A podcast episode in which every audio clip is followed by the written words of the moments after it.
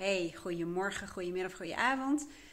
Dit keer een video in het bijzijn van Dex. Die ligt lekker. De kat ligt ook lekker. Zij denken, waarom ga je ook niet gewoon even lekker liggen in plaats van een video opnemen? Maar ik doe het toch, omdat ik de inspiratie had. Ehm, er was een aanleiding.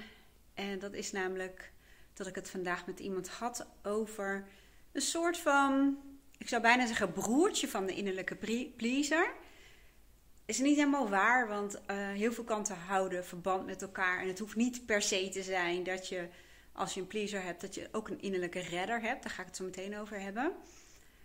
Um, maar misschien ken jij de drama-driehoek wel, of de reddersdriehoek. Dat is, zoals je hem al aanvoelt komen, een driehoek die je tekent. En op de ene as schrijf je uh, de redder.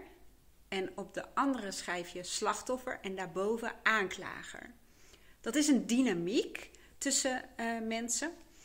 En uh, die, dynamiek bestaat eruit dat iemand um, zich vaak uh, onbedoeld comfortabel voelt in de rol van de redder. En als je kijkt naar voice ook met al die verschillende kanten, daar ga ik hem zo meteen wel even mee uitleggen. Een redder is een, een kant van ons, zeg maar, van mensen die adviseert, die draagt oplossingen aan, die neemt de boel over. Dat is vaak de kant uh, van iemand die alles ziet en regelt en organiseert, de kartrekker is. Um, ja, het is een kant als je die in je bus hebt zitten voorin en aan het stuur hebt zitten, dan kan ik je wel vertellen dat je waarschijnlijk heel vaak uh, vermoeid bent en misschien zelfs uitgeput bent. En daar ga ik het zo meteen wel even over hebben, want dan komen we aan de top van de driehoek. En dat je je vaak helemaal niet gezien en gewaardeerd voelt en vanzelfsprekend voelt, want dat is vaak het gevolg. Die rol wordt op de een of andere manier vaak als heel vanzelfsprekend gezien. Um, het zijn vaak de mensen die bijvoorbeeld in een huishouding of in een gezin het gevoel hebben dat ze alles alleen moeten doen. Of dat als zij het niet doen, dat dingen gewoon niet gedaan worden. Um, ja, dat ze vooral ook alles alleen moeten bedenken. Uh, sommigen zeggen ja, de ander zegt ik wil het wel doen, maar dan moet je het maar zeggen. Maar dat, geeft een heel beklemmend gevoel. En um, dat activeert een innerlijke redder alleen nog maar meer, om het zo te zeggen. Een redder eh, kan ook aan je stuur zitten of heel erg voor in je bus zitten, bijvoorbeeld in leiderschapsrollen. Het kan erg zijn, je ziet heel veel uh, managers die zich heel verantwoordelijk voelen, of die bijvoorbeeld vanuit de inhoud komen en gaan leiding geven en dus heel veel weten van het vak. Dat ze continu ook um, ja, de gap dichtlopen, zegt ze het ook wel, maar dingen overnemen of met oplossingen komen of vertellen hoe dingen moeten. Dat is ook redden, om het zo te zeggen. Nou, wat je dan krijgt in die dynamiek, dat aan de andere kant van de as staat het slachtoffer. En ik weet, het zijn nogal expliciete termen, maar um, een slachtoffer is in deze dynamiek een persoon die, um, nou, die het vaak wel makkelijk vindt allemaal dat die redder er is. Hè, bewust, onbewust, dat hoeft helemaal niet per se bewust te zijn, maar dat is de dynamiek uh, vaak een passieve rol inneemt, het zich wel aan laat leunen. En nogmaals, het is niet per se dat het is om gebruik te maken of misbruik te maken van die redder. Want dat is niet altijd de opzet. Kan wel, hè? dat speelt natuurlijk ook wel. Um, maar die uh, slachtoffer, ja, het kan ook zijn dat hij het gevoel heeft dat hij het toch niet goed genoeg doet. En dat zie je natuurlijk op de werkvloer en dat zie je in privésituaties. Op de werkvloer bijvoorbeeld, bijvoorbeeld iemand die uit de inhoud komt. Of bijvoorbeeld iemand die heel slim is of een heel breed perspectief heeft of heel veel ervaring heeft, dan kan het zijn dat die zich dus heel erg als een redder gedraagt en het altijd beter weet en dat daardoor die ander onbedoeld passief wordt, omdat hij ook ja, bang is om fouten te maken en denkt, um, ja, wat ik ook doe, het is toch nooit goed genoeg of de ander kan het altijd beter. Dus die dynamiek zit er eigenlijk ook vaak achter. Dus nogmaals, het is niet alleen maar um, expres of misbruik maken of, of het niet willen. Maar je ziet die dynamiek dus in allerlei uh, contexten. Is, is contexten het meervoud van context? Situaties zullen we dan maar even zeggen. Dus uh, dat is zowel zakelijk als um, uh, privé, om het zo te zeggen. Nou, ik kan heel lang doorgaan over die twee rollen, omdat die zich in allerlei ja, soorten um, manifesteren, om het zo te zeggen. Maar ik ga nu even naar de top van de driehoek en dat is de aanklager. Als iemand te lang aan het redden is, dan krijg je onherroepelijk, kan niet anders, dat, en dan ga ik zo meteen koppelen aan voice dialogue, die verschillende kanten in je bus, dat er op een gegeven moment een aanklager gaat opstaan. En een aanklager is eigenlijk een deel. In de voice dialogue is dat heel vaak de gezonde egoïst, of de assertieve kant, of de autonome kant, die. Um, ik had de haren aan mijn mond. Maar um, die achter in die bus zitten, zit. En die hoort van alles. Die hoort de hele tijd dat diegene bijvoorbeeld um, heel graag tijd voor zichzelf wil of uh, moe is. Maar elke keer gaat diegene toch van alles doen en neemt dingen over en zegt ja terwijl je nee wil zeggen, dat soort dingen. Dus die gezonde egoïst mag er niet zijn, want een pleaser en een redder, zeg maar, die zitten voor in de bus en die domineren de boel, om het even zo te zeggen. Op een gegeven moment, als iemand bijvoorbeeld heel erg moe is, of er is een trigger, of er is een bepaalde situatie, dan kan het zomaar zijn dat die aanklager, zo heet hij dus in die reddersdriehoek, die drama-driehoek, Ehm, en in de voice dialogue uh, heet hij vaak de gezonde egoïst. Die komt er demonisch uit. Dus die heeft al die tijd ehm, dingen moeten ophopen. En er is dus een trigger. Dat kan vermoeidheid zijn, maar dat kan ook de druppel zijn die de emmer doet overlopen. En dan krijg je aanklagerstaal bijvoorbeeld. Hè, van, het is mij blijkbaar niet gegund, want ik moet alles alleen doen. Of niemand bekommert zich om mij. Of als ik een keertje wat wil, dan uh, kan het niet. En ik ben er altijd voor iedereen. En kunnen jullie nou niet zelf? En ik kan ook niet eventjes weg. Of uh, ik kan niet op vakantie, want je moet altijd bereikbaar zijn. Of ik word altijd wel weer gebeld. En nou, je voelt hem al wel. Je voelt ook wel vaak in mijn taal. Ik hoef het helemaal niet zo na te spelen. Omdat het natuurlijk heel veel voorkomt ook in mijn praktijk. Dat deze dynamiek gewoon heel vaak um, er is. Um, maar er zit veel teleurstelling en er zit veel pijn en er zit veel um, gebrek aan herkenning en erkenning en gewaardeerd worden. En ja, het is ook een hele uitputtende rol. En die rol, ik zou in privé en werk, maar die geldt bijvoorbeeld ook als vader of moeder naar kinderen toe. En dat kan er zogenaamd heel subtiel insluipen, hè? dat je heel erg in die reddersrol zit. Ik geef wel eens een voorbeeld van een moeder die lekker eindelijk even met een kopje uh, thee zit en, uh, en een boek. Wie doet dat nou nog tegenwoordig? Nee, maar goed. Anyway, eindelijk zit ze. Um, en een kind zegt: Mama, ik verveel me. En die begint te jengelen en te doen. En uh, die moeder voelt zich toch weer geroepen om het kind te gaan helpen. Dat is ook redden. En um, dan kan het zijn dat de moeder ook een keertje op een gegeven moment uitvalt tegen het kind. Of um, ja, er niet meer met haar volledige aandacht kan zijn. En je ziet dat deze dynamiek voor allerlei problemen zorgt. Natuurlijk bij degene zelf, hè, die heel in die zit. Um, en, en regelmatig een aanklagersrol. En daarom is de samenhang met de pleaser. Want de pleaser doet ook vaak dingen tegen zijn zin, om het zo te zeggen. Die zegt ook vaak ja. Terwijl er een harde behoefte is van nee, of even tijd voor jezelf. Of ik wil het allemaal niet alleen. Dus die, die link is heel erg um, duidelijk. Maar in liefdesrelaties is um, deze dynamiek een heel belangrijke oorzaak van relatiebreuken.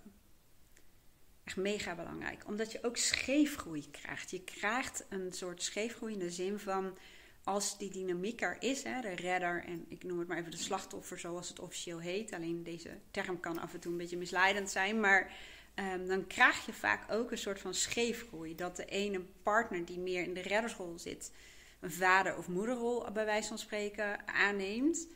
Um, en dus de andere partner meer een kindrol. Dus er komt een scheefgroei. En je kunt je voorstellen dat dat in een liefdesrelatie enorm verstorend werkt, om het zo te zeggen.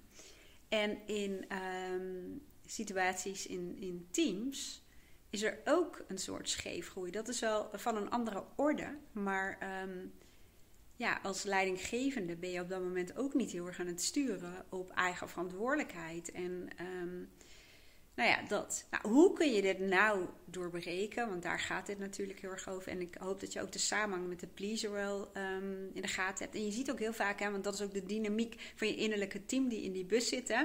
Als je denkt, wat een piep in de bus, kijk dan even op Google. Ehm, nee, sorry, op YouTube. Google mag ook, dan vind je hem ook. Naar video 88, want daar heb ik ooit een gratis workshop gegeven. En er is er nog één, maar daar weet ik even het nummer niet meer van. Maar daar vertel ik je erover trouwens. 80% van mijn uh, podcast uh, gaat hierover. Um, maar je innerlijke team, dat werkt natuurlijk met elkaar samen en die beïnvloeden elkaar. Dus je ziet dat in deze dynamiek is er heel vaak ook sprake van een pleaser die meedoet in het verhaal, innerlijke criticus, kom ik zo meteen wel even op terug.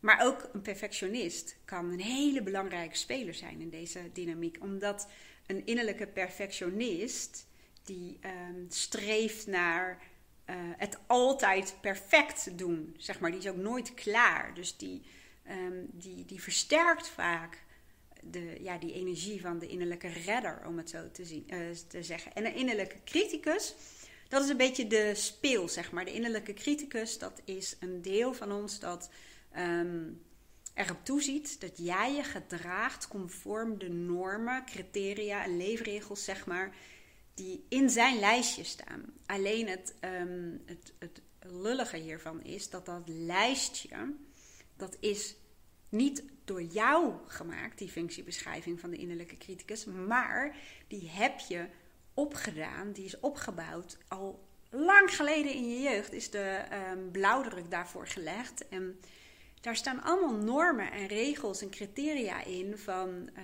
mensen vaak buiten jou. En dat kan ook de maatschappij, is een beetje een grote begrip. Maar dat kunnen allerlei zaken zijn. Dat kan ook een stukje cultuur zijn, oh, een beetje een rare grammaticale zin, maar binnen een organisatie. Maar je ziet vaak dat heel veel normen, criteria, leefregels die in de functiebeschrijving van jouw innerlijke criticus staan, dat die niet door jou zijn geformuleerd. Maar je houdt je er wel aan. Het regeert jou wel. Het stuurt jou. En dat voel je vaak als het conflict. Dat is het contrast precies tussen je huidige leven en je waarde. Dus de innerlijke criticus die zou normaal gesproken jou moeten helpen door regels te hebben die in harmonie zijn met jouw waarden. Maar dat is zelden zo. Ik ben ze nog niet tegengekomen, die mensen. Bij mezelf ook niet, hè? Dus um, ik zei net al, hoe doorbreek je dat? Nou, dat is ook de reden waarom ik altijd um, in een bepaalde volgorde werk. Omdat ik zeg, ten eerste is het belangrijk dat je weet wat dus die echte waarden van jou zijn. En dat lijkt makkelijk. Hè? Je denkt van, doe even een testje op internet. Ja, was het maar zo. Want dan heb je een mooi lijstje voor in je koelkast. Maar het gaat erom dat je erachter komt wat je echte, werkelijke kernwaarden zijn wat je drijft, hè, wat je diepe behoeften en verlangens zijn, wie jij eigenlijk als mens bent. Hè? En dat je daarna kijkt naar je innerlijke team, hè, dus al die kanten in de bus, dus ook die innerlijke criticus. En ook, dan zie je al meteen van dat er een uh, mismatch is tussen jouw waarde en visie, als je even wat groter wil maken, en de opstelling van jouw innerlijke team. Daar zit het conflict. En dan zet ik altijd nog een volgende stap. In geval met mijn klanten in de praktijk. En heel veel mensen in mijn academy en mijn mindshifters doen dat ook. De volgende stap is dat uh, je opstelling dus als het ware veranderd moet worden. Moet, hè, maar als je in lijn met je waarden wil leven. En dat die innerlijke criticus een andere taakbeschrijving krijgt. Dus andere normen. Dat wil niet zeggen dat alles overhoop moet. Maar dat kan wel zeggen dat het absolute eraf mag. Dat je altijd alles voor iedereen moet zijn. Of dat alles perfect moet. Of um, dat jij degene bent die alles zou moeten doen. Want daar zit heel veel winst om te behalen als leidinggevende. Je bevrijdt jezelf enorm, daar vertel ik je zo meteen ook iets over. Als partner in een relatie, je bevrijdt jezelf en je relatie van een enorme last. Um, en je trekt die scheefgroei als het ware um, weer recht. Uh, maar ook in oude kindrelaties. Nou, ik, ik vertel even aan de hand van um, die drama-driehoek, waar de doorbraak als het ware zit. En ik zei net, ik voeg er altijd nog een derde component aan toe. En dat zijn communicatievaardigheden. Het gaat er ook over dat als je altijd maar gewend bent om alles voor iedereen te doen en te zijn, dat je ook manieren nodig hebt, andere manieren, scriptjes kun je het ook wel noemen, andere teksten, zinnetjes, um, om je grenzen aan te geven. En een pleaser of een redder heeft een heel andere taal dan een gezonde egoïst. Um, en een leider Want uh, daarmee ga ik alvast naar de doorbraak hè, van die driehoek. Um, dat noemen ze de winnaarsdriehoek. En er zijn ook drie assen, meestal met een driehoek. Hè. Zo uh, wiskundig is iedereen natuurlijk wel, om het zo te zeggen. En dan zie je dat aan de ene as, waar eerder die redder stond, staat nu het woord mentor. En aan die andere as, waar eerst de, uh, het slachtoffer stond, staat nu leerling. Dat lijkt ook onevenwichtig. Hè? Dat lijkt misschien ook scheefgroei van een, um, een mentor uh, uh, staat boven die um, leerling. Maar dat is niet zo. Het zijn woorden, um, maar de dynamiek verandert compleet. Er is namelijk wel sprake van gelijkwaardigheid. Ik zet altijd aan de top van die driehoek helemaal niks meer. Ik zeg die aanklagersrol, ja, die vervalt helemaal. Um, en wat is nou een mentor? En hoe kan dat nou um, in bijvoorbeeld een liefdesrelatie of in een werkcontext? Ik moet gewoon heel even kijken hoe laat het is. Um, ehm, of in een oude kindrelatie. Een mentor, dat is een kant die is nauw verweven met een gezonde egoïst. En uh, er zit ook vaak een stukje nieuwsgierigheid in en, en, en ja, een grondhouding, intentie om er samen uit te komen en er samen beter van te worden, om het zo te zeggen. En een mentor, die uh, gaat niet meteen in de actieve, oplossingsgerichte adviesrol of het dingen overnemen. Ja, het is ook vaak vanuit angst en wantrouwen, maar dat is weer een ander verhaal. Maar die stelt vragen en die observeert. Um, Bijvoorbeeld in het geval van die moeder die um, lekker een kopje uh, thee zat te drinken. En het kind dat gaat jengelen. In plaats van dat zij van alles gaat verzinnen voor het kind, kan ze zeggen: Ja, oké, vorige week was je ook aan het vervelen. Wat heb je toen gedaan om het op te lossen? Het hoeft niet zo te zijn dat dat het meteen oplost, maar je voelt al wel dat die taal en uh, de houding van een mentor heel anders is. Die is veel meer gericht op het sturen op eigen oplossingsgerichte vermogen. Op, um, ja, ook op zelfsturing. En door in die rol te stappen als ouder of als leidinggevende en zelfs als partner, zie je ook, en uh, misschien klinkt dat een beetje onevenwichtig in een liefdesrelatie, maar dat is het echt niet. Je, je doet een bijdrage in het vergroten van iemands zelfvertrouwen. En je bevrijdt jezelf van de last om dingen zelf te doen. Vraagt dat iets van je? Ja, dat vraagt iets van je, want dat is investeren. En het voelt voor de redder vaak veel makkelijker om dingen zelf te doen, want dan gaat het veel sneller. Maar dat is korte termijn denken. En um, dat is een onbewuste strategie die je niet geeft wat je nodig hebt. Dus ik begin ook in mijn online programma's ook, maar ook in mijn coaching met de doorbraak spelenderwijs. Uh, niet meteen de hele boel op de kop gooien. Maar gewoon eens even kijken hoe we al kleine verbeteringen kunnen toepassen. En ik doe dat natuurlijk niet aan, maar ik help iemand daar uh, mee. Om die driehoek, die drama-driehoek, die reddersdriehoek, om die te doorbreken. Uh, ik heb het zelf heel erg moeten leren in mijn rol als leidinggevende, want ik kwam ook uit de uh, inhoud. Um, en ik ga daar nog eens een voorbeeldje van delen. Maar ik kan je vertellen, toen werd het voor mij heel erg leuk. En daarmee faciliteerde ik natuurlijk uh, mijn team veel meer. Want ik deed veel meer een beroep op hun expertise. En um, daarmee groei je gewoon enorm. En daarmee um, heb je een heel andere positie. Ik zeg wel eens tegen ouders van... Um, ik heb bijvoorbeeld ouders die uh, kinderen hebben die een sport beoefenen. Bijvoorbeeld hockey of voetbal. het gaat erom dat je ook een andere plek inneemt. Hè? Niet dat je midden in het veld gaat staan en je kind bij zijn kraag pakt en dan posities neerzet waarvan jij denkt dat het zou moeten staan.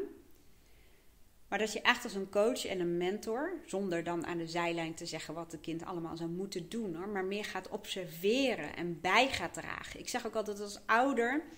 Um, is het niet dat je de betrokkenheid uh, kwijtraakt of wat dan ook, of dat je kind maar loslaat. Nee, je uh, faciliteert en je draagt bij. En dat is echt een compleet andere dynamiek. En in een relatie ook. Je gaat veel meer dingen benoemen vanuit feiten, zonder dat die aanklager daarbij betrokken is, hè, die in het verwijt gaat zitten, waardoor de ander vaak gaat verdedigen. Of het wordt een soort van puntensysteem. Wie heeft het meeste gedaan en jij doet dit en dat. Maar Je gaat meer vanuit observatie en vanuit jullie gezamenlijke visie. En ik weet, het klinkt misschien een beetje wel abstract, hè, maar dat is ook waarom ik zeg het gaat in een volgorde. Je hebt eerst je waarde en je visie.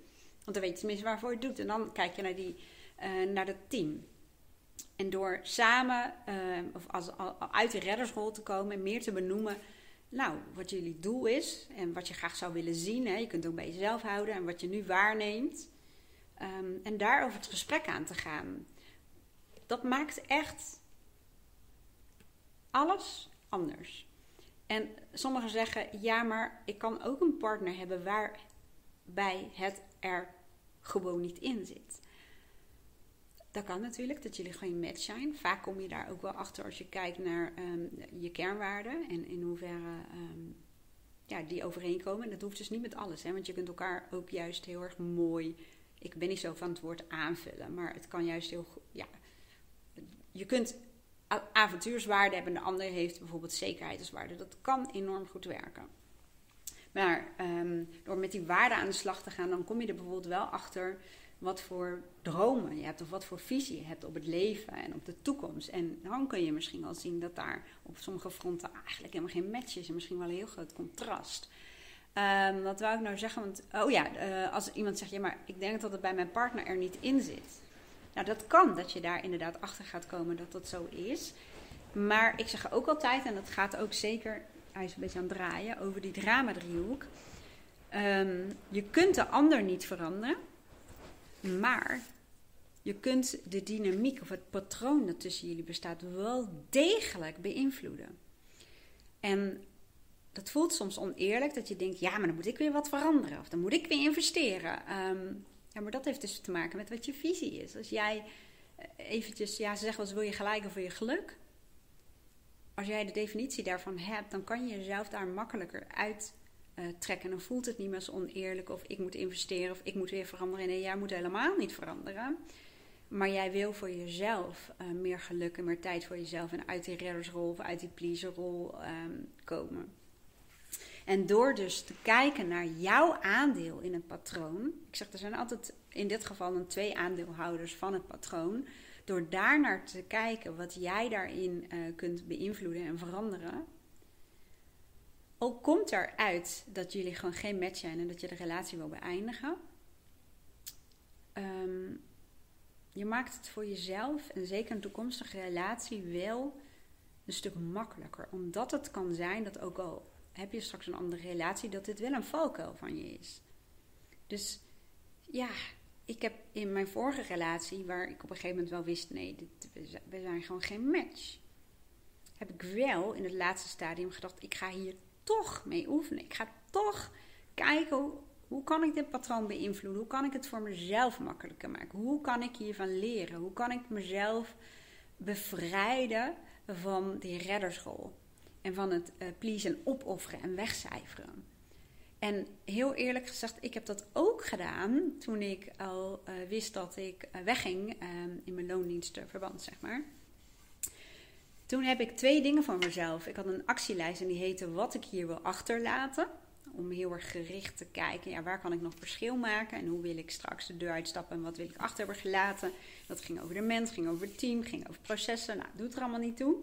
Maar ik heb ook voor mezelf bepaald, wat wil ik hier nog leren? Wat merk ik aan mezelf, uh, wat patronen zijn of waar ik moeite mee heb? Of welke ja, thema's vind ik altijd een beetje vaag, heb ik nog? En um, ook al wist ik, ik ga niet verder hier. En uh, kun je misschien denken, ja, dan wil je eigenlijk helemaal niet meer investeren. Maar je kunt het juist gebruiken, dat contrast waarin je zit, daar waar je merkt dat je nog wat te leren hebt. Je kunt de ander zien als een leermeester of als een leersituatie. Ik heb daar vooral in het laatste deel nog mega veel uitgehaald. Echt mega veel. En als je dat een keer wil horen, let me know. Dan kan ik daar nog wel een aparte video uh, over opnemen. Nou, wil jij concreet aan de slag? Hè, dat kan natuurlijk in één op één coaching. Uh, weet, hè, ik heb, zet het niet zo prominent op mijn uh, website, omdat ik um, zeker geen talent ben in het organiseren van uh, allerlei bijeenkomsten en toestanden. En als ik het aanbied op mijn website, komen er soms meerdere aanvragen tegelijk en het is niet mijn ding. Ehm, maar er zijn ook mogelijkheden om dit in teamverband te doen, in relatieverband te doen, of dit met vriendinnen of vrienden te doen, of in een groepje. Het is echt superleuk. Het zijn echt superleuke ja, workshops, altijd echt mega leuk. Maar neem dan even contact op. Je kunt natuurlijk een één op één coaching doen bij mij of iemand anders waarmee je een klik voelt. Zou ik tenminste zeggen, klik is wel het belangrijkste. Uh, om mee te starten, laat ik het zo zeggen. Um, maar wat ook kan, is uh, online in mijn academy hiermee aan de slag gaan. In dat geval, um, je kunt natuurlijk zelf naar mijn programma gaan. Wie ben ik um, werkelijk en wat wil ik echt? En voice dialogue en communicatie, want dat is eigenlijk de drie traps, de raket, zoals ze dat wel eens zeggen.